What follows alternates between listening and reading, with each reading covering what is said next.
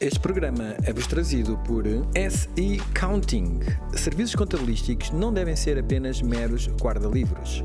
A SE Counting apoia empresas com consultoria contabilística, financeira e fiscal, simplificando a gestão diária dos empreendedores e optimizando os resultados financeiros da sua empresa. Visite o site www.secounting.pt e encontre o parceiro de negócio que o vai ajudar a fazer crescer a sua empresa. Sejam bem-vindos ao podcast do Cena Azul. Estamos de volta com a série focada em Web3 para nos ajudar a compreender melhor este mundo e os diversos ecossistemas que nele existem. Antes de começarmos um aviso legal, todas as opiniões transmitidas neste podcast são pessoais e não devem ser consideradas como aconselhamento financeiro ou recomendação de investimento. Comigo tenho o Paulo Gaudense e hoje temos o prazer de entrevistar Nelson Lopes, Global Head of HR da Gate.io. Nelson Lopes, bem-vindo. Viva, obrigado. Boa noite, Nelson. É um prazer estar contigo. Viva Paulo, viva João, como está? Muito bem-vindo. Nelson, vamos arrancar, uh, como sempre, de, uh, para dar aqui um bocadinho de enquadramento, explica-nos como é que foi o teu caminho ao longo dos anos até chegares agora aqui a este mundo da Web3. Valeu.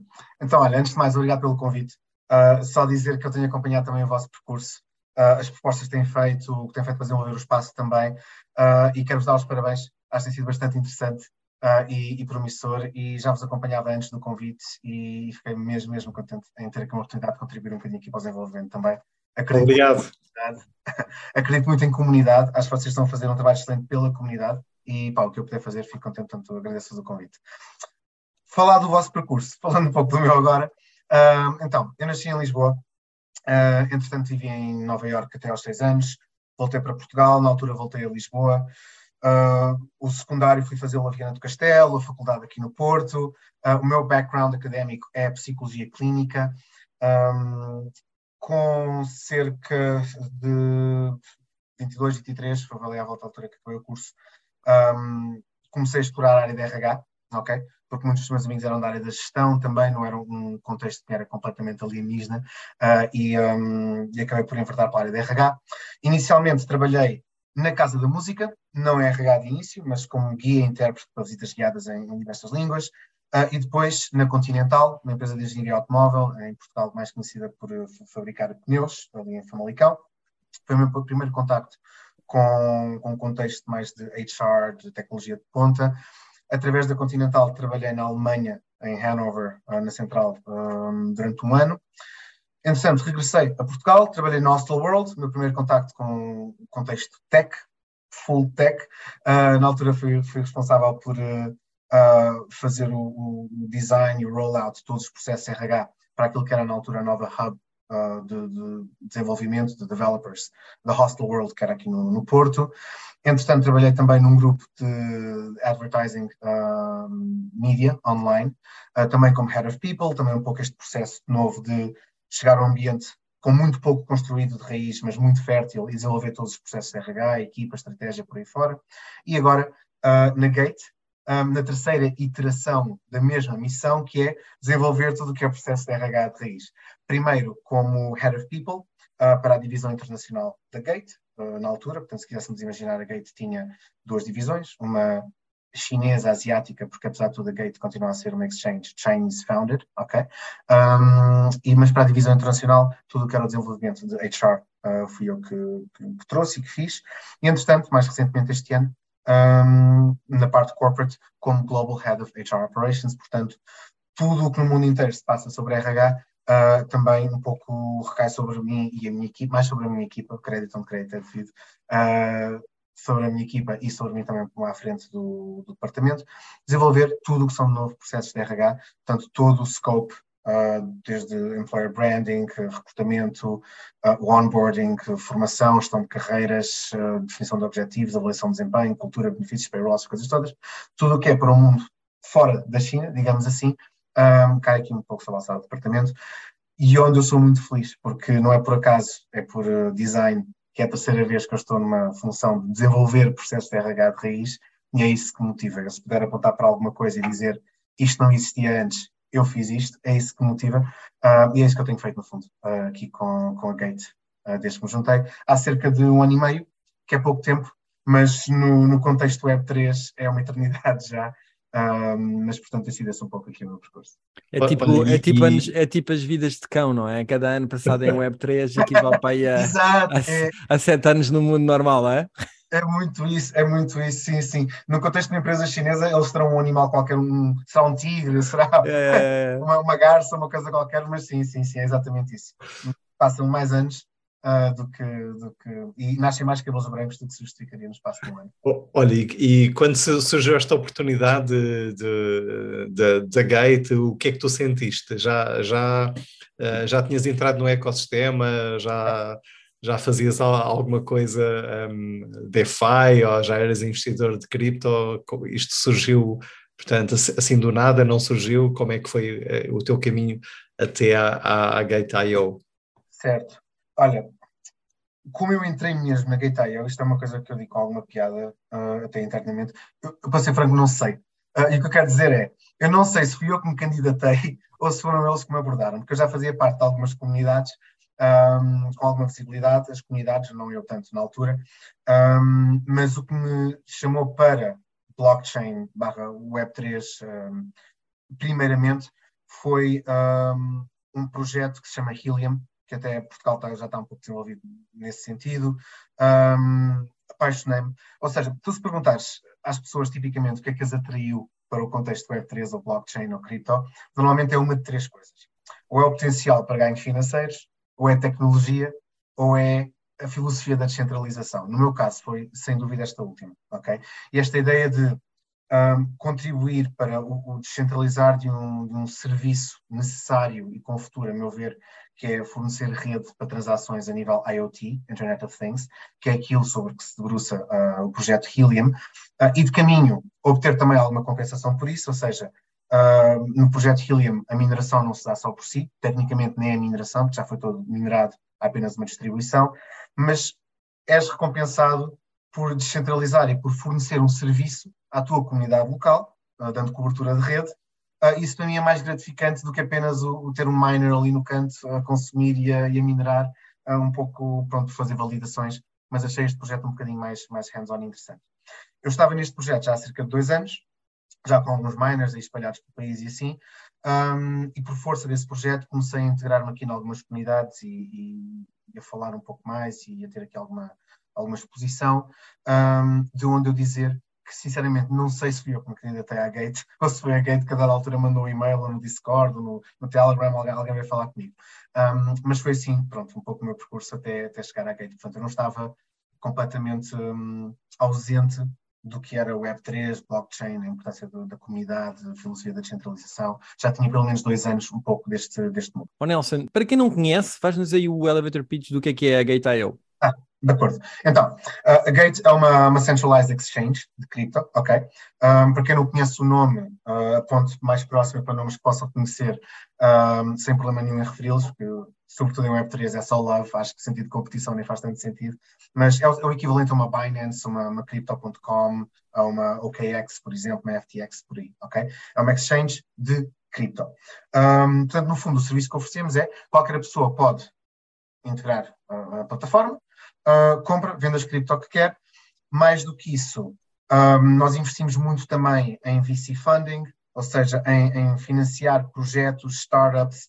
Um, nós temos todo um ecossistema, um, temos a nossa própria chain, o nosso próprio token, temos os nossos próprios projetos também que nós financiamos, apesar da marca, o brand name não ter lá a Gate, nós estamos por trás deles também, alguns deles outras exchanges também, um, mas sobretudo o nosso core, ok, é sermos aqui uma, uma, uma exchange, apesar de termos também ramificações um pouco por todo o, por todo o ecossistema. Focamos imenso também na educação financeira das pessoas, a integração, como eu disse, de, de projetos pá, que não têm forma de obter financiamento, alguns até sem um fim lucrativo à vista, nós temos todo o gosto em, em financiar, explorar e, e aceitar candidaturas desses projetos. Em termos de, daquilo que é o nosso, nosso core, nossas pessoas, digamos assim, um, temos cada vez mais a reputação de ser uma exchange onde as pessoas vão para descobrir aquelas gems, ok? Aqueles projetos antes de entrar noutras plataformas um pouco mais conhecidas, uh, e alguns traders argumentarão que quando um projeto se torna conhecido já é tarde demais, uh, nós somos a exchange onde as pessoas vão encontrar aqueles projetos menos conhecidos uh, antes de fazerem 10x, 20x, 100x, o que for. Portanto, somos também um bocadinho de, de nicho nesse sentido. Ok, portanto é um bocadinho isto que, que oferecemos. E, e, os principais mercados onde a, a Gate IO opera, e depois o que eu te ia também perguntar, esta parte de ser uma, uma empresa Chinese founded, uh, é, existe alguns anticorpos no Ocidente, por exemplo a Binance fez um caminho, não é, para a sua saída basicamente da China, vocês têm esses desafios? Certo, boa. Então, em termos de mercados, nós estamos em mais de 130 países, ou seja, oferecemos legalmente o nosso serviço em mais de 130 países. Um, naturalmente, os países em que operamos estão vinculados a obrigações regulatórias diferentes, ok? Um, nós estamos em constante processo de licenciamento. Alguns dos países mais recentes, uh, por exemplo, Malta, Lituânia, Gibraltar, Dubai, uh, US e Canadá, já posso falar sobre eles, até há bem pouco tempo não podia falar sobre eles ainda, um, mas, portanto, dependendo também das regiões onde estamos, estamos vinculados a processos regulatórios diferentes, ok? Por exemplo, em Malta, nestes países licenciados, um, Malta, Gibraltar, US, Canadá, nós temos que ter escritórios com staff lá, todo um corpo de governance diferente, desde o CEO ao diferente C-level e as diferentes funções, por obrigações regulatórias. Na maior parte dos países, uh, oferecemos o nosso serviço de forma compliant, temos é que ter aqui um pouco um cuidado dos serviços que oferecemos. Por exemplo, num país onde fazer trading com futures não seja legal, alguém que abra o nosso site com o IP desse país, simplesmente essa, esse botãozinho nem sequer aparece na landing page. Okay? Uh, mas do ponto de vista de ser possível fazer trading uh, na Gate, um, neste momento estamos um pouco acima dos 130 países. Okay? Já agora, dentro deste, deste mercado onde vocês estão a operar, qual é o principal uh, segmento-alvo de, de, de, clientes? Vocês vão atrás de traders? Qual é o, qual é o vosso foco? Sobretudo atrás de traders, uh, ou seja, sobretudo focado no, no, no, trading, ok? E isto depois é, é duplice. Por um lado, atrair traders, ok? Por outro lado, atrair projetos também para serem uh, cotados para, para serem listed, uh, listados na Gate, ok? Um, é a vantagem de ser uma exchange, é que somos um bocadinho mais à prova de bear market ou bull market, quer as pessoas estejam a vender, quer estejam a comprar, nós estamos a fazer dinheiro com as FIIs, ok? Portanto, sem dúvida, focados nos traders, uh, mas depois também nos projetos que querem ser listados, porque para listar projetos uh, e haver trading pairs com o token daquele projeto, naturalmente os projetos também pagam FIIs para serem listados lá, ok?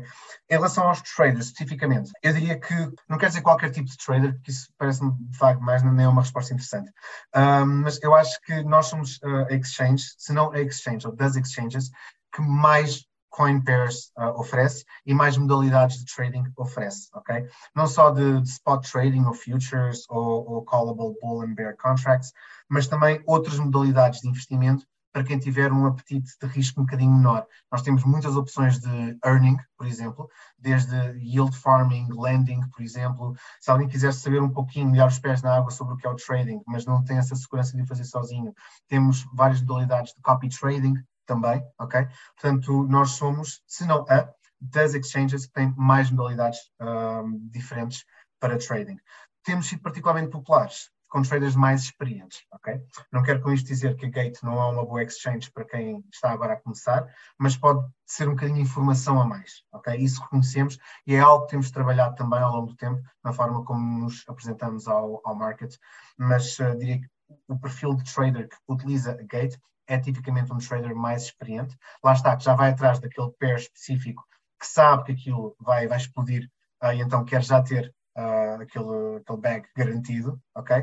Uh, ou pessoas que vão atrás de modalidades de trading um bocadinho mais complexas ou um bocadinho um, mais profundas, digamos, do que apenas o típico spot trading em que agora compra, agora vende, agora se vai daquele projeto, agora invisto aqui um bocadinho. Portanto, diria que traders mais experientes têm sido tipicamente o nosso, o nosso target e aquilo que tem sido o, o core dos nossos, dos nossos clientes. Oh, oh, Nelson, tu abriste aí a porta a uma questão interessante. Por exemplo, uh, para quem quiser lançar projetos e, e, e, que tenha projetos Web3 interessantes e que precisa de fazer uh, eventualmente algum levantamento de dinheiro e, e, que o possa fazer através de uma gate, qual seria o caminho se alguém tiver um projeto que se queira candidatar? O que é que ele deve fazer? Muito bem, perfeito. Então, nós temos uh, desde uma secção no nosso, nosso site, gate.io, dedicada exclusivamente a propostas para listing e onboarding de, de projetos, ok? Uh, temos também pessoas que eu posso até referir, e não sei se for possível no, no final ou nos links, depois quando for para o, o YouTube, deixar alguns links uh, de pessoas especificamente que podem contactar diretamente, os nossos business developers, ok? Um, e temos também uh, na nossa plataforma um, uma parte dedicada especificamente com um formulário que a pessoa preenche, com nomes, nomes e números de contacto também lá, que a pessoa preenche, faz o seu. Nem tem que ser um pitch, é apenas um bocadinho, é um formulário muito simples, quase tipo Google Forms, uh, de preencher, e um, nós damos resposta e queremos saber mais, ok? E temos tido muito sucesso e temos, acho mais importante ainda, uh, trazido muito sucesso a muitos projetos que de outra forma não teriam ou liquidez para dar o próximo passo ou, ou simplesmente ter um, ter um trading pair uh, para atrair mais atenção e assim também trazer mais volume. ok? Portanto, eu diria, há dois canais, ou pesquisando, por exemplo, até no LinkedIn, uh, Business Developer uh, Gate.io, e aparece uma série deles, qualquer um deles igualmente qualificado, um, ou através da nossa plataforma também, Gate.io, há uma área do site específica dedicada à proposta para projetos que queiram uh, ou, ou, obter financiamento através do nosso VC funding, que também é perfeitamente legítimo,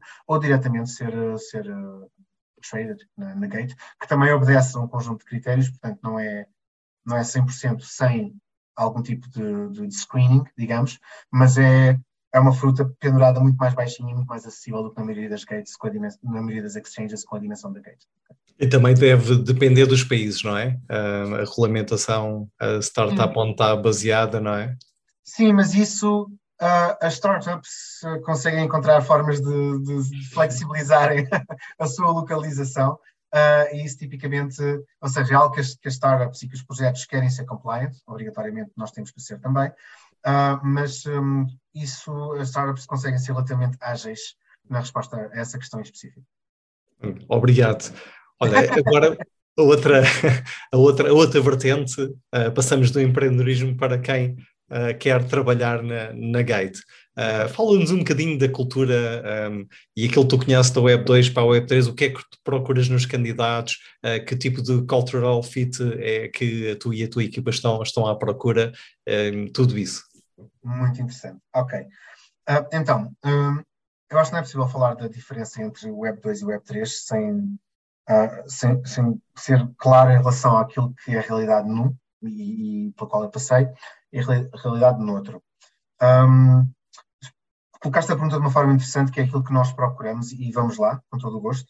Um, mas acho que é importante referir também, não é possível falar em Web3 sem falar na comunidade.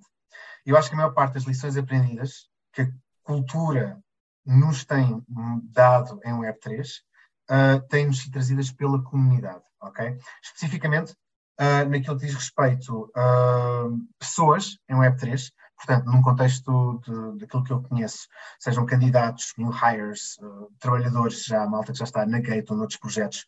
Um, eu acho que a HR tem que fazer aqui uma reflexão profunda sobre um, a forma como conduz e vai conduzir o seu futuro em Web3, ok?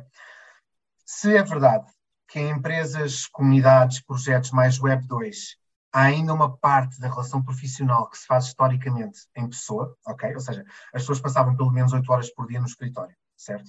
Uh, era a expectativa que, que, houvesse uma relação próxima com as pessoas com quem trabalhamos. Era importante nutrir aqui as melhores relações pessoais uh, ah, um, uns entre os outros. Uh, vários exemplos. Criavam-se buddy systems quando alguém entrava na empresa, organizavam-se Beer Fridays, festas de Natal, um, mesmo uh, o lingo, uh, os termos que se utilizavam, família é uma empresa, somos todos um. Ou seja, a ideia era aproximar as pessoas o mais possível. Trabalhar e produzir e entregar em conjunto continuava a ser, ok, não nos enganemos, o objetivo da gestão. Portanto, isto, tem, isto é um fim, isto não era um fim em si, tinha um fim que era produzir mais e melhor. Mas para isso tínhamos que ser próximos. Já que estamos oito horas com um grupo de pessoas, mais vale darmos todos bem e sermos de facto aqui todos buddies, ok? Um, a cultura surge em Web 2 como um facilitador de trabalho. Então, com o Web 3 isto muda. E isto é uma lição que a comunidade e que as pessoas que nos têm chegado do contexto Web 3 nos têm mostrado.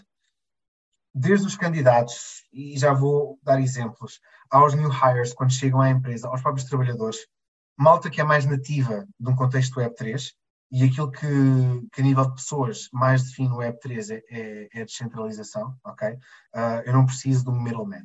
E aqui uh, HR quase que surge como um middleman entre o, o, colaborador e aquilo que o, o, colaborador pretende obter da sua experiência de trabalho. Um, mas todas essas pessoas são nativas de comunidades online, ok? Cujas relações são facilitadas por e assentes em tecnologia, não tanto pessoas, ok? E de repente temos, e esta tem sido a minha experiência e, e a de outras pessoas com quem tenho contactado, uh, seja em eventos, seja dentro da minha própria comunidade uh, ah, HR em Web3, um, é que cada vez mais as pessoas que nos chegam não querem saber sobre, nem perguntam acerca de uh, cultura da empresa. Qual, como é que é o team spirit? Como é que as pessoas se dão?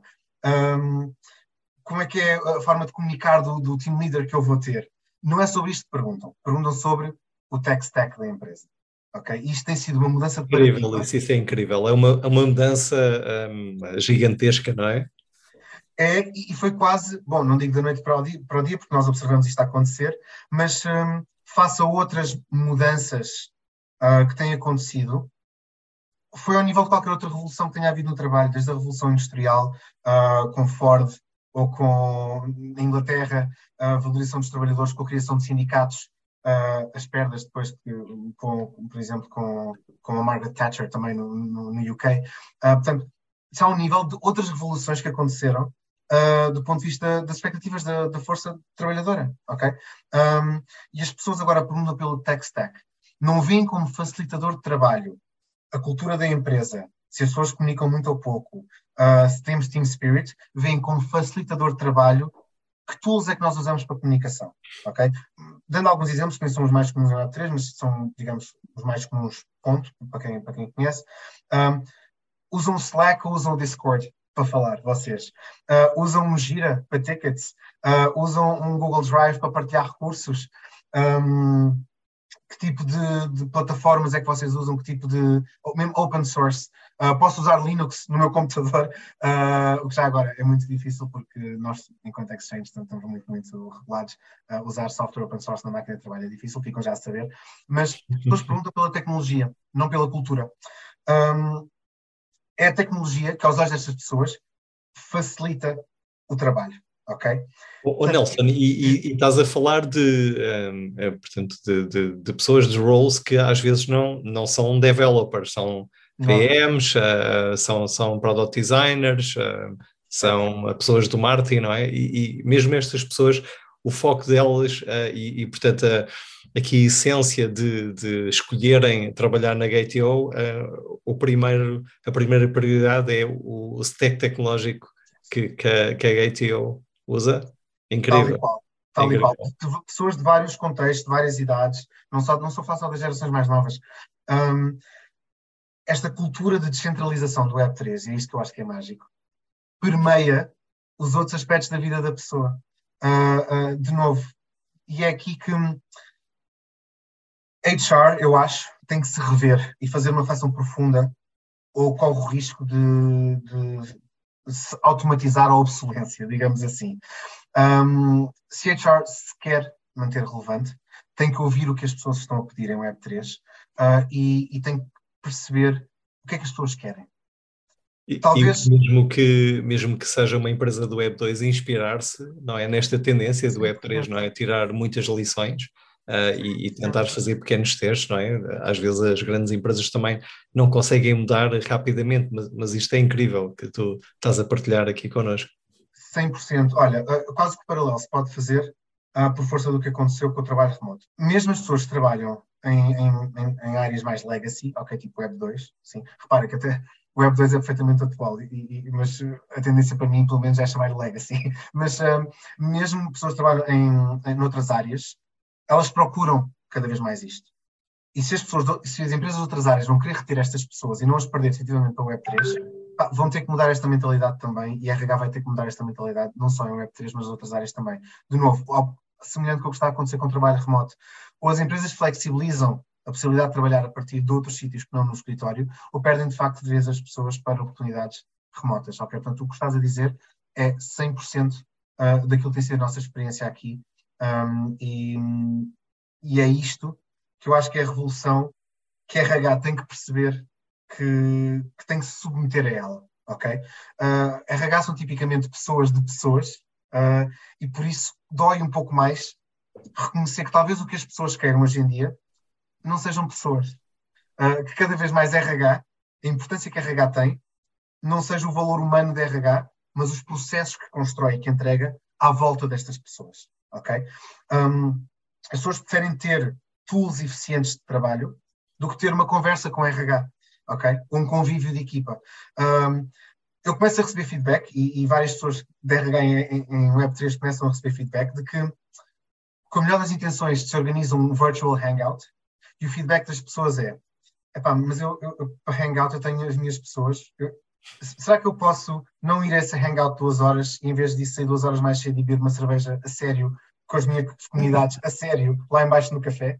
Um, as pessoas dizem-nos abertamente, pá, obrigado por ser vocês querem fazer uma festa anual não sei onde, juntar a malta de todo mundo, pá, mas eu até não é o tipo de coisa que eu gosto. Aliás, eu procurei uma cena em Web3 porque eu consigo gerir uma comunidade aqui. Uh, prefiro não, sabes?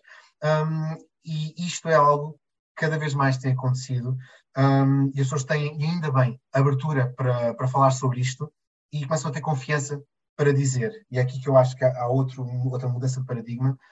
Os meus colegas de trabalho são só meus colegas de trabalho.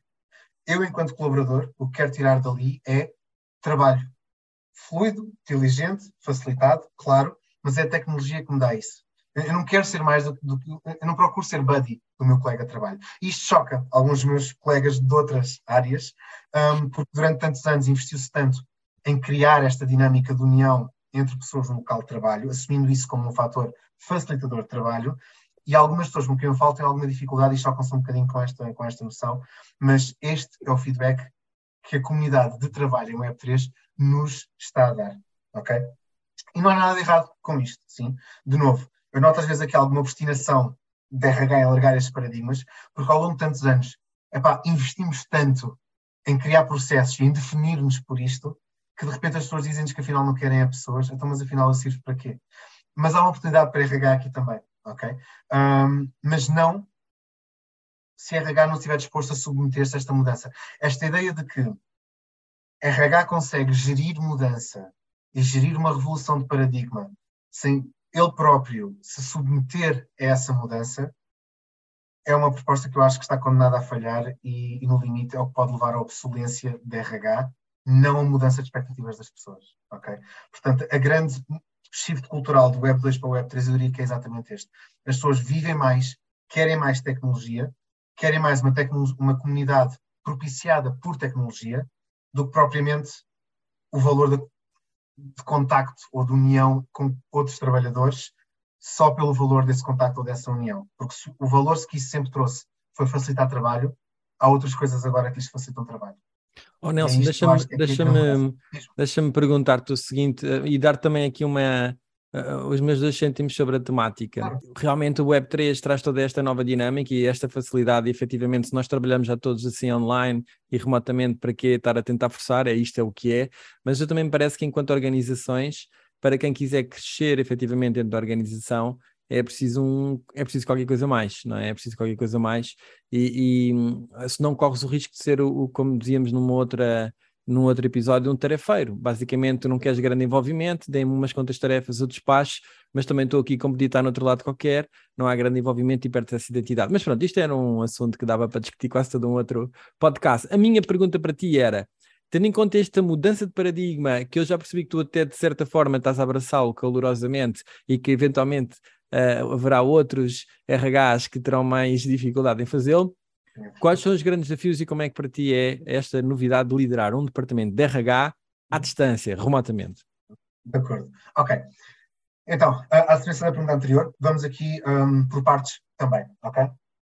Um, primeira parte do, do remote, sim. À semelhança daquilo que é trabalhar em Web3, eu diria que acrescentou-se complexidade, mas não necessariamente dificuldade. Ou seja, há mais fatores a ter em conta, fatores novos e fatores diferentes, sem dúvida, naquilo que é liderar equipas em remote, mas não que seja necessariamente mais difícil.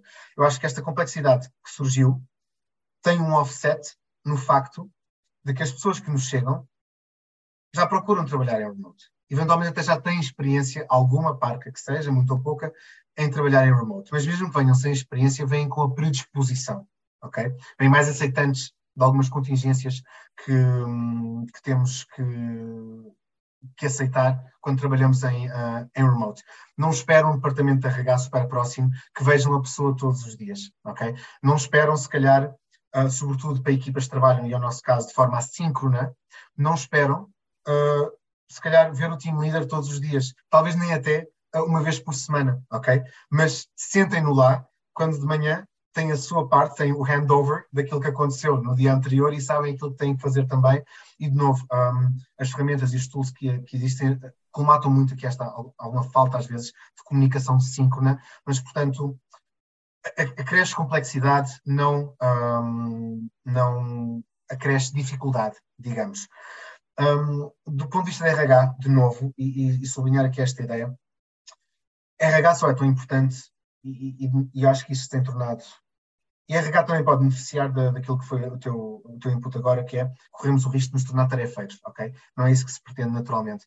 Mas RH, de novo, torna-se tão mais importante quanto a sua entrega, seja através de processos de RH sólidos para as pessoas, seja facilitação de trabalho, seja desenvolvimento de pessoas, uh, promover a progressão de carreira, ok? Dar às pessoas aquilo que elas esperam do ponto de vista de benefícios também.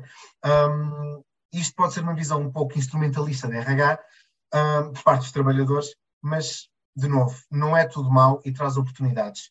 Eu acho que é um aproximar de RH à visão que já se tem de qualquer outro departamento. Okay? Portanto, quando lideras, até agora, quando lideras um departamento de RH, um, a grande medida do teu sucesso é, é, o feedback das pessoas em relação ao departamento de RH. Okay? Eu acho que nesta modalidade remota e Web3 também, a grande medida do sucesso de RH aproxima-se da medida do sucesso de qualquer outro departamento, que é a entrega ok? O produto da RH. Aliás, fala-se cada vez mais uh, de HR como Product Management também. E é aqui que eu acho que reside a oportunidade para, um, para RH e em Web3 e em, um, em remote. Portanto, se falamos de remote, acresce complexidade, o trabalho é assíncrono muitas vezes, temos que criar formas novas de, do trabalho uh, acontecer, temos que promover formas novas de comunicação, tudo isso está lá, apenas é um paradigma diferente, ok? Do ponto de vista de liderança, também traz novos desafios. Um, na minha experiência que eu tenho observado e que eu tenho promovido com as lideranças, uh, seja noutros, noutros projetos, seja na Gate também, um, há aqui três skills que eu acho que se tornam essenciais uh, quando estás a liderar um, um departamento, um, uma equipa. Uh, RH acaba por ser muito líder de líderes, porque também faz muito trabalho de coaching com líderes, ok? É com RH que os líderes vêm ter com eles próprios têm dificuldades. Portanto, beneficiamos de ter lições aprendidas, não só da nossa própria experiência enquanto líderes de RH, mas de todos os líderes com que contactamos. Mas há aqui três skills, eu acho, que são, são particularmente importantes, ok? Vou tentar sustentar o melhor que puder com, com exemplos. Um, comunicação, que acaba por ser um clichê, mas uh, é verdade. Confiança e agilidade, ok? Num contexto em que as pessoas trabalham distantes uh, e de forma distribuída pelo mundo todo, um, estes skills são postos à prova todos os dias, ok? Um, na comunicação, por exemplo, tanto na qualidade da comunicação, onde entram fatores de sensibilidade cultural, uh, formas de comunicar, uh, conhecer os perfis uh, das diferentes pessoas com quem estaria a forma mais eficaz de comunicar uns com os outros, um, mas também na velocidade da comunicação ok? Portanto, a qualidade da comunicação e a velocidade da comunicação são chave, sim? Seja, por exemplo, tu fazes perguntas base, mas super importantes, que é, fiz-me compreender, ok? Uh, quando comunicas com alguém cujo nível de inglês pode não ser o mesmo que o teu, fazes esse, esse, esse reassurance, perguntares, percebeste quais são os action points aqui, repete para mim, por favor, o que é que é para fazer para eu ter certeza que tu percebeste. Um, seja, por exemplo, depois de uma, de uma reunião, as poucas que existem, uh, fazer um sumário, três ou quatro bullet points, com os action points que vão sair daí, para dar oportunidade a quem esteve na reunião, ou a perceber, ou a corrigir, caso tu tenhas percebido alguma coisa de errado. Ok? Portanto, tudo isto que, que é trazido de novo, um, ou com uma importância acrescida para um contexto remoto, pá, isto é testado, quer te apercebas, quer não, todos os dias. E depois a coisa ocorre bem ou não ocorre. Uh, e aí é uma lição aprendida, registras a tua documentaçãozinha pessoal e para a próxima fazes melhor mas a comunicação é sem dúvida um skill uh, chave aqui. A confiança, Um, e aqui nem sequer digo no sentido de confiar que as outras pessoas vão fazer o que lhes compete, ok? Uh, acho que um, quem é líder, uh, de certa forma, já, já traz alguma experiência uh, nesta área, não é aí que precisa de ser coach, digamos, do zero. Um, eu acho que que a, parte da confiança vem sobretudo, e eu trabalho bastante isto com as lideranças, ao criarmos as condições nos outros para podermos confiar neles ok? Isto é um trabalho que também nós fazemos constantemente, isto é testado todos os dias, ou pelo sucesso das nossas equipas, que nós lideramos, ou pelo insucesso, e aí percebemos também que temos que ajustar. Uh, mas o que eu quero dizer com criar as condições para podermos confiar é, sobretudo, elevar e desenvolver as equipas com que trabalhamos, a ponto de termos que interferir muito pouco, ok? E vermos o sucesso acontecer ao longe. E ao longe não é necessariamente sem interagirmos com as nossas equipas. Ao longe é, por exemplo, eu quando eu estou a dormir, alguém da minha equipa a ter sucesso porque teve um coaching e uma preparação um, para isso, enquanto eu estive a fazer o meu trabalho durante o meu dia, ok?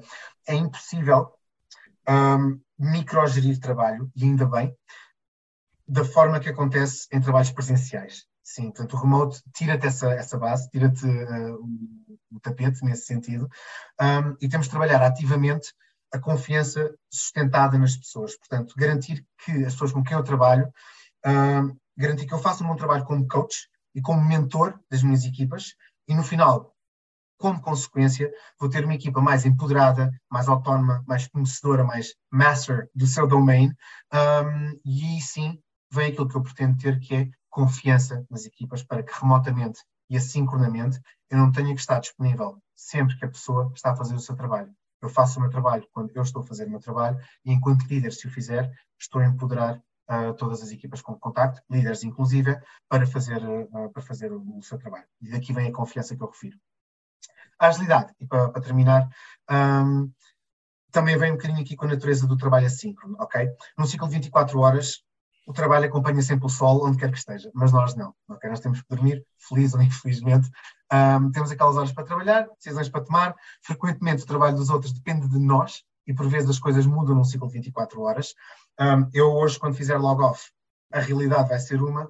Tenho a certeza que sobre os difer diferentes tópicos que eu hoje abordei no trabalho, alguma coisa vai ser ligeiramente diferente quando eu acordar, ok? Um, e é preciso ter esta agilidade para definir uh, quais são os mecanismos que nós temos para gerir isto com as nossas equipas. De novo, seja através do, do empoderamento das equipas, seja através de tools ou plataformas, a tal tech stack, que nos permita que o trabalho esteja sempre a acontecer de forma ágil, ok? Um, enquanto o, o, dia passa noutros lados e nós podemos remotamente uh, responder e reagir de forma rápida um, àquilo que são os resultados de trabalho. O que me tem ajudado particularmente é a definição de processos, dar às, às equipas as ferramentas necessárias um, seja de novo ferramentas de comunicação, gestão de, de recursos, gestão de projetos, um, e aqui a liderança, eu acho, uh, é mais um exemplo de como o melhor que HR pode fazer não é tanto já aproximar as pessoas, mas garantir que elas têm as condições necessárias para trabalhar de forma próxima. Okay. Oh, Nelson, aqui uma questão. Este, um, este ciclo de 24 horas, basicamente há sempre alguém na, na empresa a trabalhar, portanto é, é, uma vantagem altamente competitiva das empresas que uh, vou fechar, não é? Só, só uh, amanhã às 8 ou às, às 7 da manhã é que volto. Isto foi, foi feito by design ou, ou foi acontecendo de uma forma orgânica à medida que, que vocês iam recrutando uh, e iam uh, estando no, noutros mercados? Não foi feito by design, ok? Ou seja, hoje é, se quisermos, a forma como estruturamos as equipas, a forma como, como estruturamos o trabalho, como gerimos as expectativas da gestão também, é by design, mas no início não, ok? Uh, na sua gênese, a Gate, como eu referi, era chinesa, os cinco escritórios originais eram na China, uh, até há bem pouco tempo, 60% da workforce da Gate estava na China, até haver um crackdown uh, na China sobre uh, uh, cripto e rendimentos em cripto e, e, atividade em geral à volta de cripto, em que toda a gente que na China trabalha na Gate teve que ir trabalhar para casa, uh, porque contrato de transparência, isto é um processo normal, um, tivemos que rescindir das nossas residências, ou seja, os escritórios tiveram que rescindir das suas residências fiscais na China, aí houve a grande decisão, ok, entre como a coisa estava organizada para um trabalho de uma forma mais legacy, de escritório, para trabalho remoto e assim um, e por aí fora. Ok, portanto, hoje sim uh, desenhamos os processos e, as, e, e, tudo, de novo, das tools de comunicação à estrutura organizacional, um, desenhamos tudo para funcionar em virtude de trabalho remoto e assíncrono, mas nem sempre foi assim, ok? Houve um período de ajuste, em nada muito diferente daquilo que foi o que a maior parte das empresas tiveram que fazer quando, por conta do Covid, também tivemos todos que encontrar novas formas de trabalhar. Isso é muito interessante, dava um outro podcast, não é? Como é que se trabalha neste, nestes ambientes, não é? Uh, uh, muito focados na, ou, driven by technology, não é? Uh, e, e, quais são, digamos, os fluxos, um, os canais de comunicação que permitem aquilo que tu falaste, a agilidade um, desta parte de, de conseguir uh, não fazer a microgestão, mas uh, trabalhar sempre em, em, múltiplas equipas nesta, sem parar, não é? Portanto, 24. Olha, e, e, a ligação aqui com a próxima questão, qual é que é o tipo de perfil uh, dos talentos que existem na Gate.io hoje em dia, globalmente? Ok, de acordo. Um, e fazendo a ponto com o que estavas, estavas a dizer ainda agora, e bem, um, estamos todos a aprender ainda um pouco. Um, de certa forma, estamos todos a fazer onboarding ainda, não só no trabalho remoto, mas uh, em Web3 em geral. Uh, eu, qualquer pessoa, o melhor que pode fazer, é o que eu estou a tentar fazer hoje aqui, que é partilhar a minha experiência, mas qualquer pessoa que diga que sabe exatamente o que está a fazer em Web3 uh, ah, e que tem um caminho para o sucesso testado e provado, a seguir vai-vos tentar vender qualquer coisa, ok? Portanto, é, um, é um processo que estamos todos a fazer junto juntos e isto toca também nas nossas próprias expectativas sobre o perfil de pessoas que temos e que procuramos também na, na Gate, ok? Posto isto, há contingências que temos que assumir. Por exemplo, para perfis de funções, um, eu diria mais compliance, legal, finance, procuramos tipicamente perfis mais séniores, ok? Séniores do ponto de vista de experiência de trabalho no geral, pá, se forem tech, maravilha, se forem serviços financeiros ou fintech, mel, mas nem sempre é possível, ok? Uh, e encarregamos nós também depois de fazer o onboarding daquilo que é a expertise da pessoa a um contexto um, de uma crypto exchange, que mesmo dentro de blockchain e cripto é, é muito específico também, ok? Uh, não é difícil imaginar todas as questões de, de, risk management associadas a gerir aqui uma, uma crypto exchange global. Portanto, para funções de compliance legal, diria também financeiras, risk management, money laundering. Hum, eu diria que procuramos perfis e temos, sobretudo, perfis mais séniores um, e admitimos por isso pessoas que, ainda que tenham experiência, no geral, muito sólida naquilo que é o seu foco, o seu domain, possam não ter experiência necessariamente em Web3 ou em blockchain ou em cripto. Ok? Um, é um nice to have, mas não é essencial. Outra área que funciona muito bem também, sem experiência exaustiva em blockchain, é, é, é a programação, ok? Um, temos tido muito sucesso com, desde CTOs, e digo CTOs porque basicamente qualquer função na Gate existe a nível corporate e depois pode ou não existir também nas diferentes locations onde temos atividade licenciada, por exemplo, Malta, aqui mais, mais próximo mas é, são áreas de tech, ok? Qualquer função que nós consigamos imaginar debaixo do CTO, ok? Uh, portanto, tudo o que for devs, quality assurance, uh, systems and infrastructure, um, DevOps também, pronto, tudo o que for dentro uh, da área do, do, de tech, temos tido muito sucesso também, porque as pessoas podem ser excelentes programadores, um, interessa menos até se é front-end, back-end, full stack, a linguagem, um, podem ter projetos paralelos, por exemplo, em Rust ou Solidity, que são às vezes linguagens mais utilizadas aqui em, no Web3, um, mas temos tido muito sucesso também uh, em pessoas que uh, não têm necessariamente experiência uh, profissional em Web3 ou blockchain na área tech, mas depois fazem um onboard muito rápido também naquilo que, que, são as especificidades de fazer a mesma função numa empresa como, como a Kate. Portanto, absorvemos também muito bem aqui este, este talento. No outro, na outra ponta do espectro, diria, temos, por exemplo, para perfis de marketing, ok? Uh, em, aqui sim, temos aqui perfis muito jovens também. Um, temos tido mais sucesso com pessoal que já é Web3 native, ok? Uh, malta que vive e consome todo o dia esta cultura Web3. Um, porquê?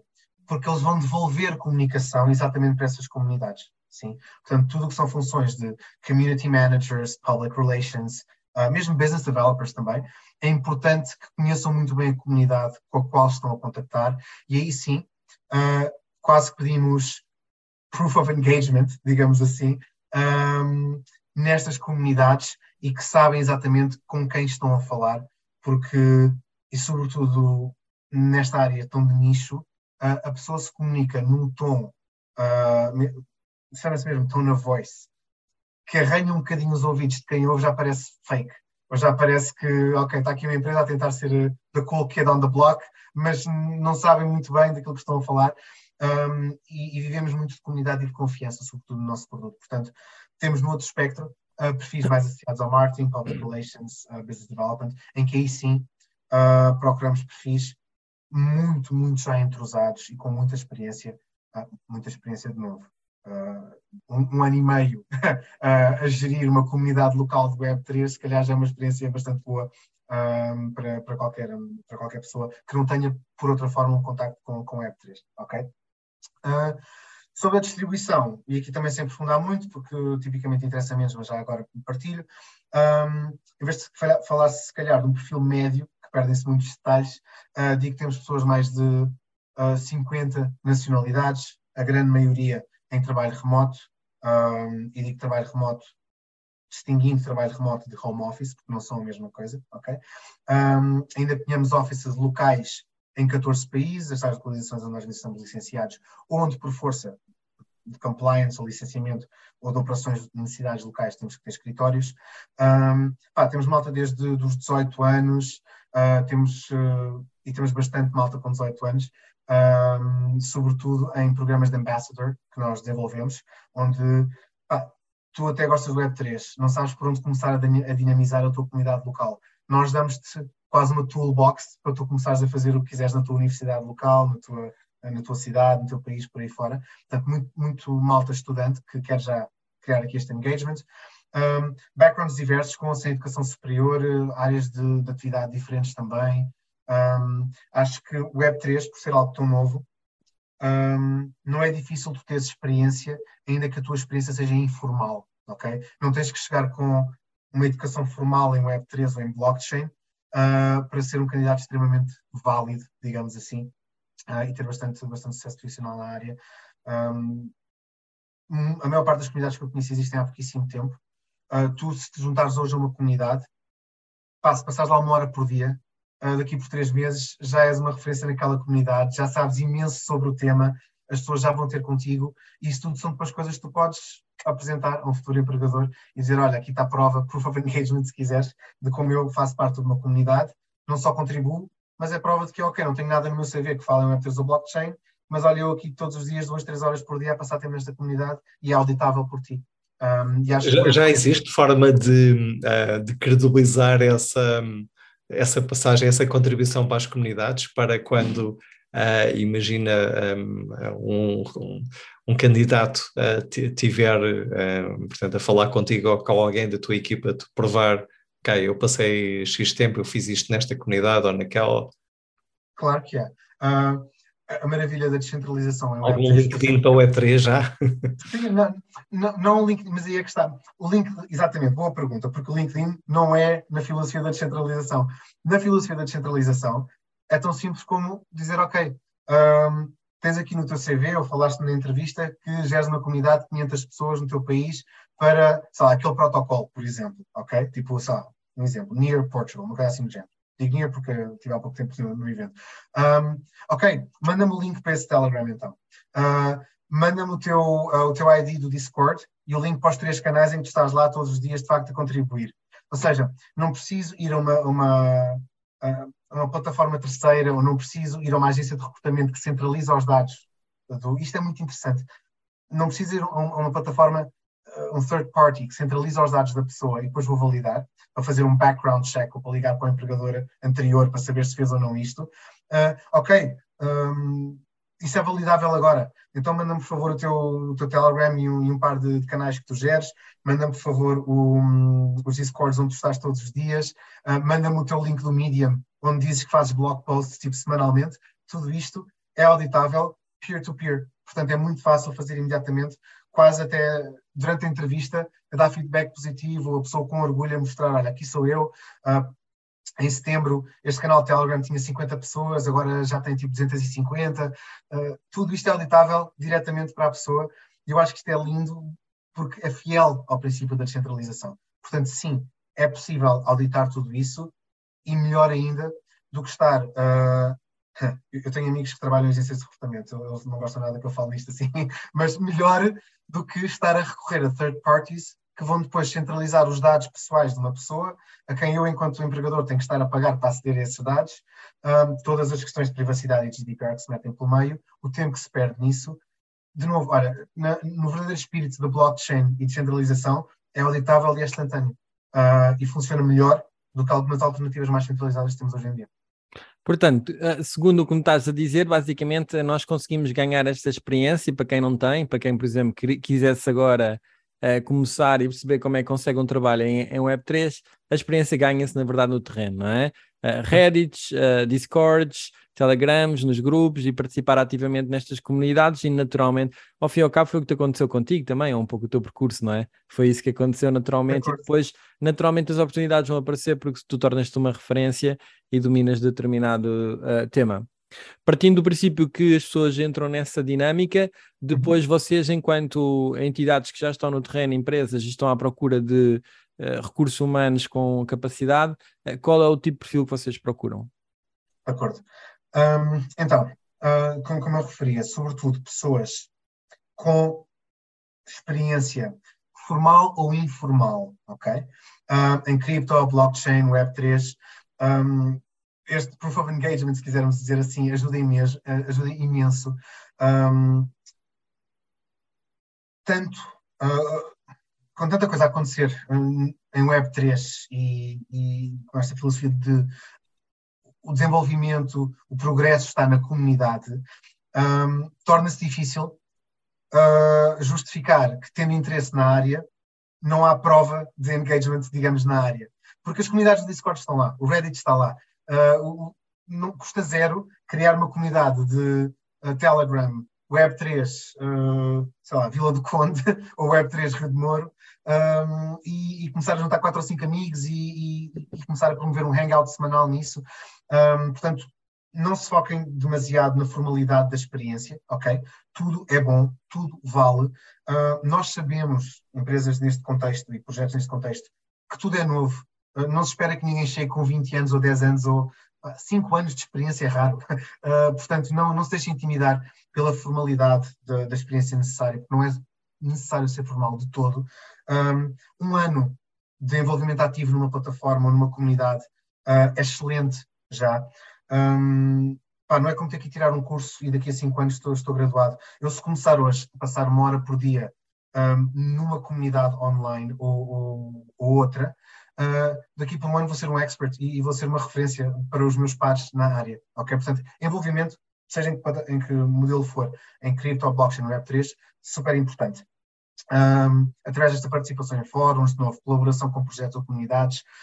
Do ponto de vista de soft skills, um, pá, se calhar refiro um bocadinho aquelas que, foram, que já foram referidas, porque são aquelas que são testadas todos os dias, ok? A comunicação super importante, a agilidade super importante, um, a confiança, super importante. A confiança mais, conforme eu referi, mais para líderes, ok? Mas a comunicação uh, e a agilidade super importante. Acrescentava um, que é a empatia, ok? Uh, e para, pronto, para não parecer que estou aqui só a desumanizar RH e Web3, uh, a empatia, ok?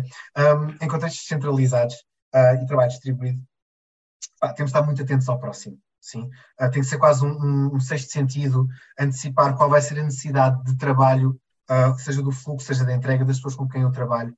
Um, isto é algo que os nativos do Web3 já trazem muito bem treinado, porque vindo de comunidades online, já percebem muito bem que pá, eu trabalhar isolado é sabotar aqui o sucesso do todo. Portanto, eu dependo do conhecimento do próximo, que me vai esclarecer a dúvida, o próximo depende do meu skill que lhe vou uh, ajudar naquilo que é a minha área de competência, seja programação, seja organizar aqui uh, um, um, projeto RH para, um, para, para, o projeto da pessoa, seja introduzir o conceito de gestão de projetos neste projeto que o meu colega está a desenvolver. Portanto, dependemos todos do conhecimento e, e do, do input uns dos outros, e esta empatia de trabalho eu acho que é super importante. Tu já falaste, Nelson, aí de, de algumas um, oportunidades ou alguns sítios onde um, tanto as pessoas podem começar um, tanto a ligar-se e a mostrar uh, valor uh, para depois uh, entrar neste tipo de projetos.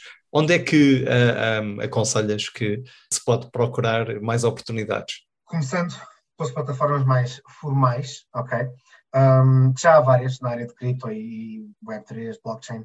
Um, a maioria, e desculpem se voltar aqui a bater a mesma tecla, mas de novo, para quem entrou neste meio pelo princípio da coisa, é difícil, não, é difícil ignorar isto. Mas a maioria das plataformas Web3 uh, traem um bocadinho aqui o conceito da descentralização. Porque, de novo, agregam em si uh, a aquisição do negócio pelas empresas e uh, a gestão dos dados da parte dos, dos candidatos. Uh, mas a verdade é que funcionam, ok? Um, algumas das plataformas que eu tenho visto com maior tração, ok? Job boards típicas, clássicas, especificamente direcionadas a Web3, uh, ah, são, por exemplo, a Web3 Career, uh, Crypto.jobs, um, a CryptoJobs, tudo junto, e a Remote 3 ok? Uh, se for possível, depois eu posso partilhar os links, se, se for ok, pôr no, na descrição do vídeo no YouTube. Um, mas estas são algumas mais clássicas, digamos. Já começam a haver, no entanto, alguns projetos interessantes um, numa abordagem mais fiel aqui à descentralização, ou seja, assumem-se como um projeto conector de candidatos a, a projetos e empresas, um, mas aproximam-nos diretamente, ok? Por exemplo, Blockchain Headhunter, um, além de ter o seu formato típico, a sua web page, que é legítimo, tudo bem, criou abertamente, de forma até um bocadinho contraprodutiva, mas no sentido de criar uma comunidade, ok? Um Discord e um Telegram, onde qualquer empresa associada à Blockchain Headhunter ou não, pode ir lá anunciar as vagas que tem, é grátis. Qualquer pessoa pode ir lá anunciar-se com as skills que tem e do que está à procura, seja como freelance, seja como full-time, part-time, o que for, ok? E onde de facto criou-se uma, uma, plataforma onde, não, ok, está aqui a empresa, está aqui um potencial candidato, Pá, nós também podemos fazer dinheiro se as empresas nos pagarem para estar a anunciar no nosso site, mas o, o bulk do que nós fazemos é aqui juntar as pessoas, ok? Vamos cut the middleman, que para mim é super importante e acho mais interessante até, e acho que vai ser aqui o futuro. Uh, num passinho mais à frente, estou ansioso, porque a tecnologia já, já existe, estou ansioso para começar a ver uh, modelos em que isto seja tokenizado, ok? Em que o teu uhum. CV seja um NFT, uh, ah, em que a empresa te paga a ti diretamente para ter acesso ao teu CV via NFT, ou seja, já que há empresas de recrutamento a fazer dinheiro com os teus dados, porque não fazes tu dinheiro com os teus dados também, ok?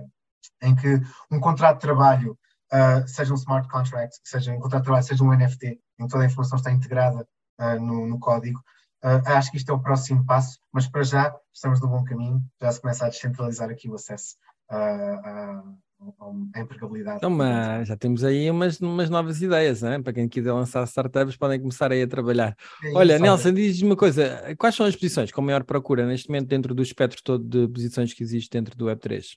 Ok, um, eu que tenho visto mais, eu que tenho sentido mais procura, porque eu, entretanto, também, uh, à parte do que faço na, na Gate, um, disponibilizo-me e, e, ajudo outros projetos a montar, a montar uma estrutura HR para eles.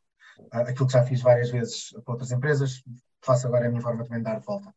Um, que eu tenho visto na maior parte dos projetos uh, é funções sobretudo associadas à programação, uh, ou seja, development, development de programação, ok, uh, e growth marketing.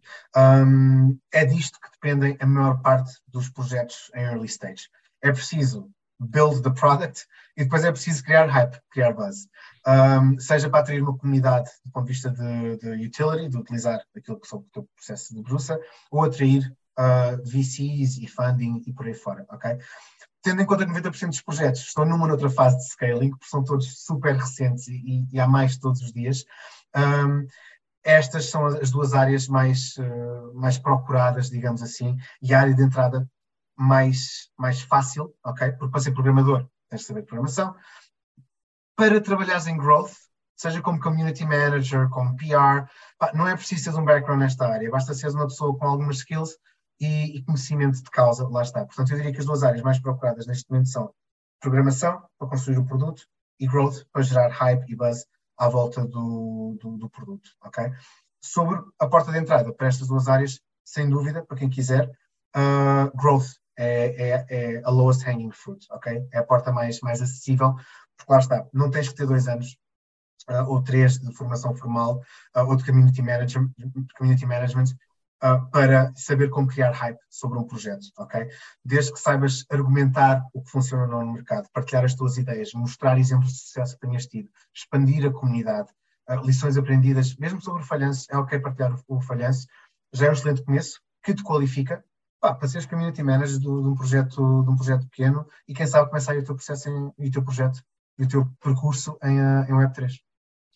Isto é muito interessante até porque um, existe muita gente no mercado que vem das escolas de marketing digital, já uhum. faz community management uh, normal, não é tradicional em Web 2.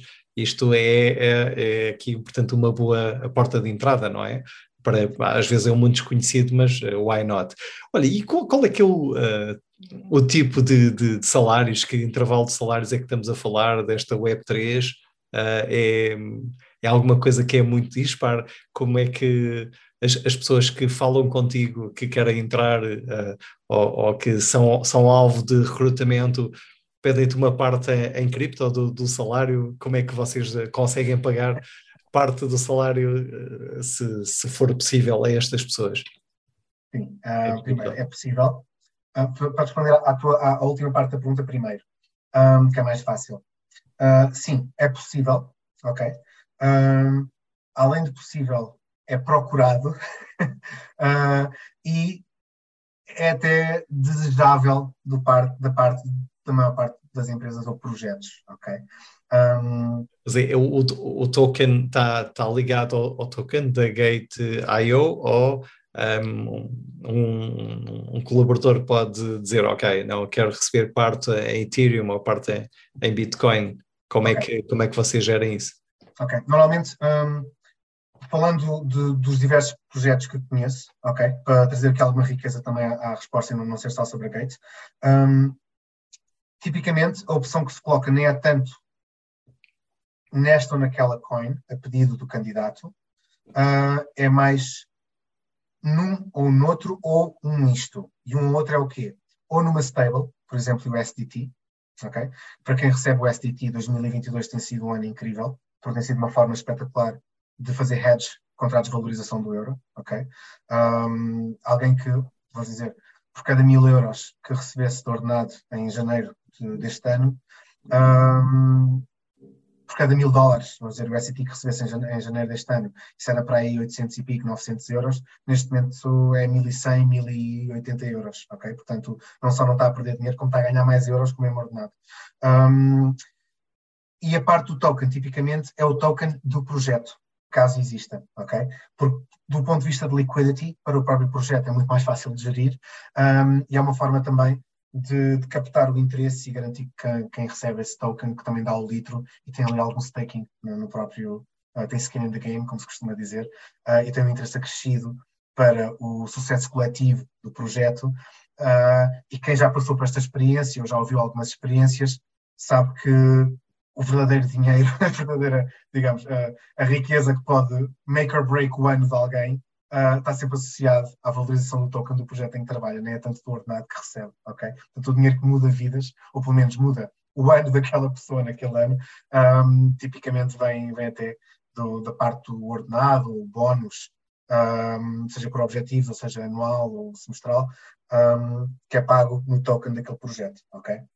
É isto já cresce. Isto a história repete-se, não é? Foi com, com o Web 2 também, não é? Portanto, quem uh, entrava nas startups inicialmente também não tinham muito dinheiro para pagar, mas uh, pagavam com, com equity, uh, com muitas vezes com mecanismos de vesting, ok, se tiveres menos de 3 anos, levas só X ou não levas nada, a partir de 3 anos sim, não é? é mas aqui a, diferença, há, há este... aqui a diferença é que tens a liquidez, normalmente, não é? Mesmo que tenhas algum bloqueado, normalmente metem-te a liquidez à frente, o que é mais vantajoso.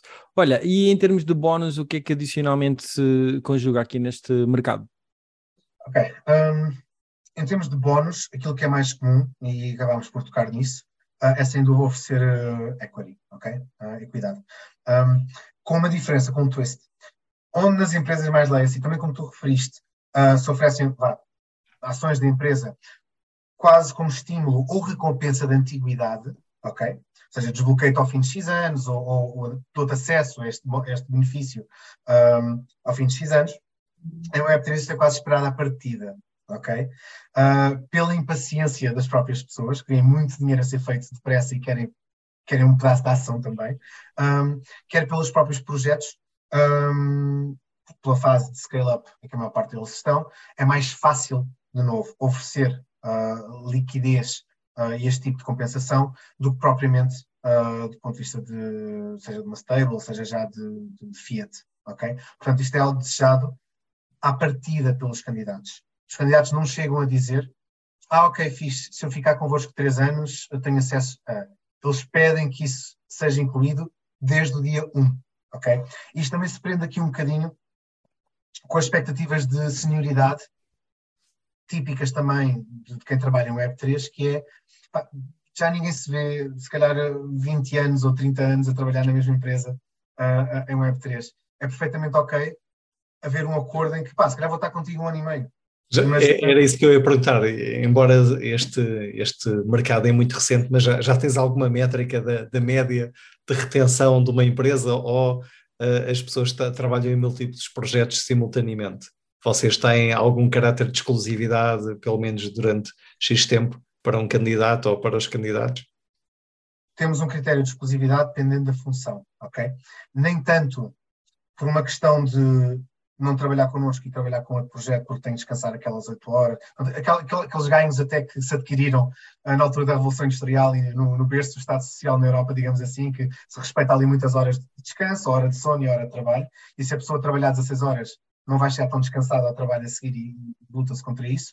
Portanto, já se desiste um bocadinho disso, um bocadinho pela mentalidade empreendedora também, são as pessoas que dizem, pá, ok, mas eu quero, eu quero trabalhar em vários projetos, quero trabalhar com as horas, quero trabalhar part-time também em outras coisas. Um, mas, sobretudo, por uma questão, uh, dependendo das funções, de non-disclosure, non-compete. Ok? Ou seja, estás limitado no tipo de projetos em que podes trabalhar em paralelo se trabalhas na Gate. Ok? De novo, sobretudo, pá, não convém trabalhar num, num, projeto que pode vir a ser listado ou que quer ser listado na Gate se trabalhares na Gate, numa questão de non-disclosure. Uh, não convém, não podes trabalhar noutra exchange se trabalhares na, na, Gate, por uma questão de non-compete. Ok?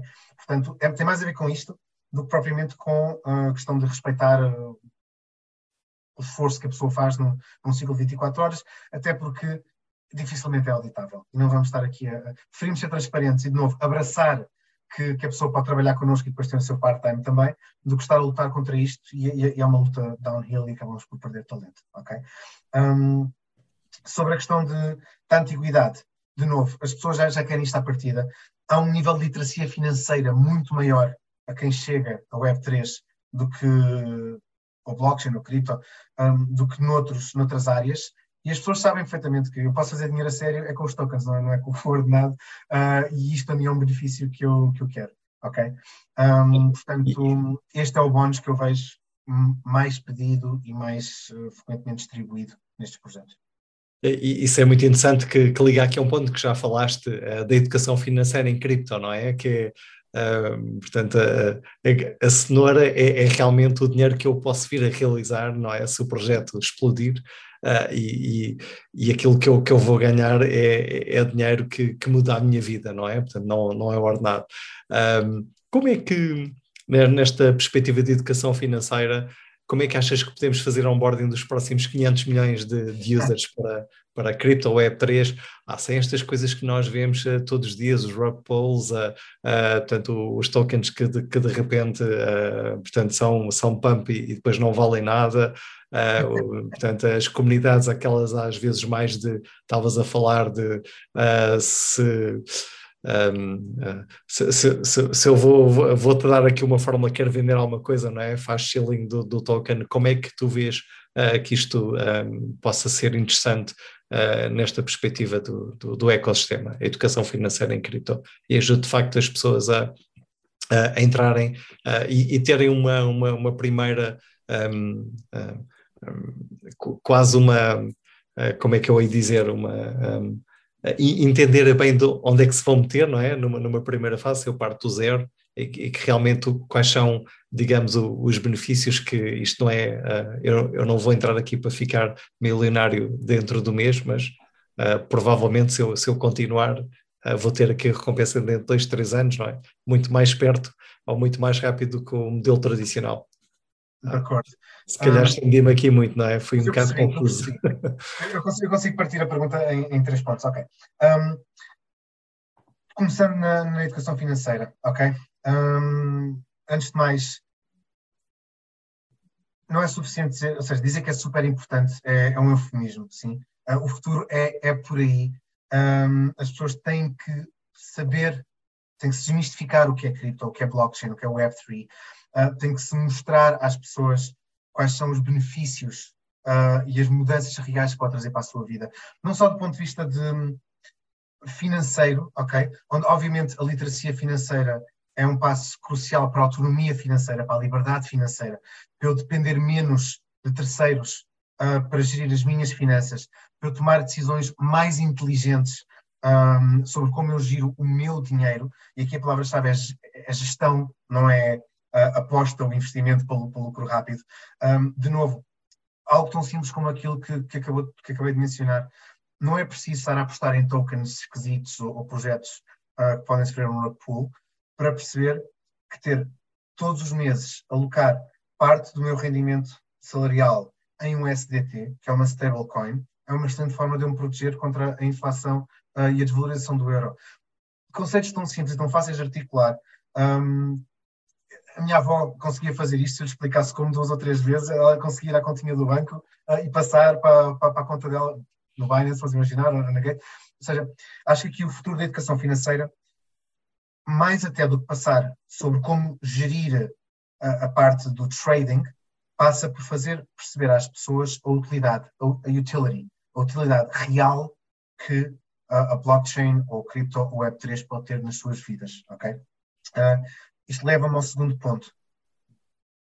Não é por acaso que se tem investido tanto, e ainda bem, em educação financeira neste bear market, porque é aí também que, que a Gate e outras exchanges e outros projetos atraem pessoas dentro do bear market para quando vier o bull market, as pessoas já terem algum, algum background educacional para saber como gerir uh, uh, essa envolvência no meio, mas também não é por acaso, por exemplo, nos NFTs, onde o hype foi construído, foi criado por NFTs de arte, vamos dizer assim, uh, os grandes passos que se têm dado agora têm a ver com utility NFTs, ok? Seja os domains agora que se compram, seja ter smart contracts num, NFT, ser, ter, ter, ser um contrato, uh, ser um, um, bilhete para um concerto, ser uma proof of, uh, of engagement, por exemplo, também, seja na gestão agora também que, que se usa de, integração e gestão numa DAO, por exemplo, um, é pela utilidade da blockchain uh, que os próximos 500 milhões de pessoas vão, vão abordar. Porque nós não vamos ter 500 milhões de traders uh, no prazo em, em, que queremos, mas vamos ter 500 milhões de pessoas que compram bilhetes para concertos através do NFT. Vamos ter 500 milhões de pessoas que querem, que, que desistiram do conceito de pá, que vão ter segurança social quando eles precisarem de, de reforma, então querem uh, uh, alocar parte do, do, dos seus savings de uma forma mais sustentada. Um, é pela utilidade, é pela utility que eu acho que a educação uh, tem, que, tem que surgir. E isto é algo que, que a Gate faz muito. Um, a Gate tem, tem canais no YouTube de educação cripto que não se tem focado tanto sobre como fazer trading aqui ou ali, queremos menos isso, até porque sabemos exatamente como é que isso é interpretado pelo público, portanto, estás a querer vender qualquer coisa. Pá, e temos investido e feito vídeos sobre porque é que o Fiat está a falhar, porque é que a Bitcoin vem mudar isto, um, o que é que são NFTs, o, o, base do base, ok? O que é que é DeFi, o base do base. Um, e é isto que eu acho que vai atrair os próximos 500 milhões de pessoas. Um, muito sinceramente, estas eu acho que o trading uh, até é contraproducente neste sentido. Porque o trading faz capas de jornal, o trading faz, uh, faz artigos de, de, de, publicações e normalmente é, é, é o FUD uh, que é espalhado e que apela muito mais à emoção e, e ao receio. Um, eu acho que a maior parte dos projetos uh, em cripto não têm feito um bom serviço ao cripto. Por isso eu também estou muito confortável com este bear market, vai limpar metade do, do joio, digamos assim, e no final, quem fica, e eu, eu tinha esta conversa no outro dia com alguém, pá, who cares? Tipo, quem é que quer saber? Uh, uh, quer lá saber no bear market? Tipo, o, o preço dos tokens está em baixo, quer lá saber? Vamos construir, sabes? Vamos criar projetos com utilidade, com utility, porque este é que vai ser o, o futuro. Uh, importa muito pouco um bear market, sobretudo sabendo que é cíclico, pá, importa muito pouco ver traders a chorar porque, porque o token está em baixo e, os, e, quem faz mineração e os hash rates e energia, importa muito pouco tudo isso. Vamos construir, porque o futuro, eu acho, da Web3 e, e da blockchain vai ser através da utility, menos através, vai ser menos através do, do trading. Aliás, houve muitos, muitos dos projetos que neste momento estão com altíssimo valor, foi tudo projetos que foram criados na, no, no, no BER anterior. Olha, Nelson, para terminar, vamos, vamos entrar aqui num campo da futurologia. Não é aconselhamento financeiro, uh, portanto, quem estiver a ouvir, os resistentes, um, não interpretem isto como ah, vou pôr aqui umas moedinhas, mas gostamos sempre de perguntar isto. Primeiro, primeira pergunta: quais as categorias que tu consideras que vão ter mais impacto nos próximos 3, 4 anos? E em segundo lugar, uh, se te dessem 5 milhões de euros para investir, sabendo que não podes investir na Gate.io, que é onde tu estás neste momento a trabalhar, okay. como é que tu aplicarias esse dinheiro? Ok. Então, a responder à primeira pergunta. Um, as áreas que eu acho que vão ter mais impacto uh, nos próximos 3, 4 anos, um, DeFi, ok? Uh, e, e, lá está, building, a construção de, de, de soluções uh, acessíveis às massas em DeFi, ok? Um, e um, acho a área de utility e NFTs uh, também muito promissora, ok? Menos, menos os tokens como arte e essas coisas todas, mas um NFT que cumpre um propósito, ok? Na tua vida real. Eu acho que a área de DeFi, mais ou menos regulada, que eventualmente será também, nunca vai ser. É, é como o trading, nunca vai ser tão bom como já foi no passado, mas uh, agora é o melhor que vamos ter sempre, porque para a frente só vai ser mais regulado. Mas o DeFi, sem dúvida, um, e os ecossistemas com utilidade à volta de, de DeFi, um, no espírito daquilo que eu acredito, e já referi aqui, que é esta, esta filosofia de autonomia, liberdade financeira e descentralização. Um, e utility e NFTs eu acho que vão ser o próximo QR Code. Também há, há, há uns anos eram relativamente pouco utilizados, foi uma coisa que surgiu da noite para o dia e de repente tudo se faz com, com QR codes. Um, portanto, tudo o que hoje é um QR code, um bilhete eletrónico, ou até um contrato de trabalho, posso dar o exemplo como, como referi. Um, no fundo, a próxima iteração de tudo o que for um documento, ok? Tudo o que for uh, um token, e aqui de novo, um bilhete eletrónico para um concerto é um token, um contrato de trabalho é um token. Um, tudo o que for tokenizável, eu acho que o futuro vai passar pelo utility NFTs um, e na verdade a tecnologia já existe, ok? É só uma questão de velocidade de adoção, porque já há muitos projetos uh, a vender bilhetes para concertos com, uh, com NFTs. Há contratos de trabalhos que já se fazem com NFT. Uh, Lembrei-me há pouco quando, quando referia, não, não era da minha cabeça, estava a referir um exemplo específico, não era a qual. mas, portanto, acho que a área de DeFi e NFTs como utility vão, vão ser, vão ser a aposta segura, digamos assim, para os próximos 3 a 4 anos. Okay? Faço só aqui a ressalva nos utility NFTs, naquilo que é utilizado hoje para comprar domains, que eu acho que está a sofrer uma especulação enorme. Toda a gente tem o seu nome .eth ou .web3, uh, ah, mas as pessoas estão a comprar não para utilizar tanto, uh, apenas para, para, para resell. Okay? Temos pessoal a comprar, e yeah, histórias estão online, amazon.eth e nike.eth, e depois estão a vender à Nike à Amazon o, o, o endereço .eth mas eu acho que isso aí só vai levar a uma outra bolha, mas tudo bem, é o que é. Mas eu acho que, com exceção dos, dos domínios NFT, uh, utility NFTs vão ser a próxima grande cena. Em relação à questão dos 5 ah, milhões de euros, como é que tu os aplicavas? Olha, um, eu fundava uma, uma social DAO. Uh, eu acho que era a forma que eu tinha aqui mais prática e, e, e de skin in the game e walk the walk, de seguir aqui esta minha paixão de ligar os pontos. E os pontos, no meu caso, a minha paixão são pessoas. Portanto, ligar pessoas a pessoas, ou pessoas a projetos, a missões, a ideias. Um, fundava uma DAO, uh, uma social DAO que, que cumprisse este propósito. Um, eu acho que em Web3, uh, ao contrário do que de outras experiências, plataformas sociais sebejamente conhecidas, uh, em Web3 o poder não está em quem detém a comunidade, e não é isso que, que eu quero, uh, o poder é da comunidade. E poder apontar para algo que eu construí e, e, e que disse, ok, nós todos fizemos isto um, em conjunto, uh, na filosofia de uma DAO, uh, eu acho que, que, seria incrível. Portanto, eu acho que apostava ainda na. Apostava não, criava eu aí uma social DAO e era, era a minha própria, minha venture, seria essa. Alright, mas isso é provavelmente, uh, quem sabe, daí poderiam surgir outros projetos depois, não era? Que acabariam por te uh, compensar e, e, é e recuperar uh, posteriormente o investimento. Não precisa de ser a fundo perdido.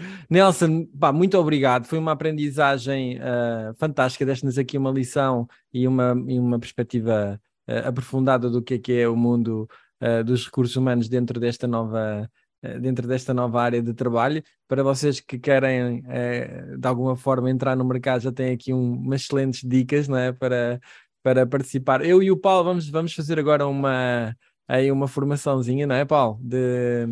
Do Web 3, não é? Sim, de, de Project Management, como é que eles chamam? One, one Month PM. Exatamente, uh, One Month PM, vamos fazer uma formaçãozinha também para nos inteirarmos aqui um bocadinho mais uh, do mercado. Uh, Nelson, onde é que as pessoas te podem encontrar online, além do ah, LinkedIn?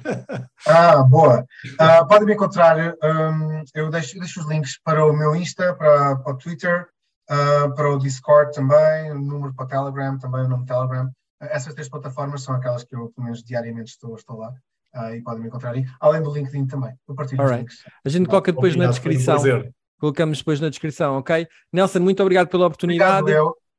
Vocês são incríveis. Uh, já conhecia o Oceano Azul, já conhecia a Startup Sintra, os projetos em que vocês estão, têm feito um trabalho excelente. Foi um gosto genuíno uh, poder contribuir para aquilo que vocês estão a fazer. Muito obrigado, do fundo do coração. Muito obrigado, Nelson. Obrigado, para, quem, para quem já teve, para quem teve a assistir, muito obrigado também pela vossa presença e uh, fiquem atentos até ao próximo episódio. Fiquem bem, um abraço. Tchau, obrigado. Obrigado. Este programa é-vos trazido por SE Counting. Serviços contabilísticos não devem ser apenas meros guarda-livros. A SE Counting apoia empresas com consultoria contabilística, financeira e fiscal, simplificando a gestão diária dos empreendedores e optimizando os resultados financeiros da sua empresa. Visite o site www.secounting.pt e encontre o parceiro de negócio que o vai ajudar a fazer crescer a sua empresa.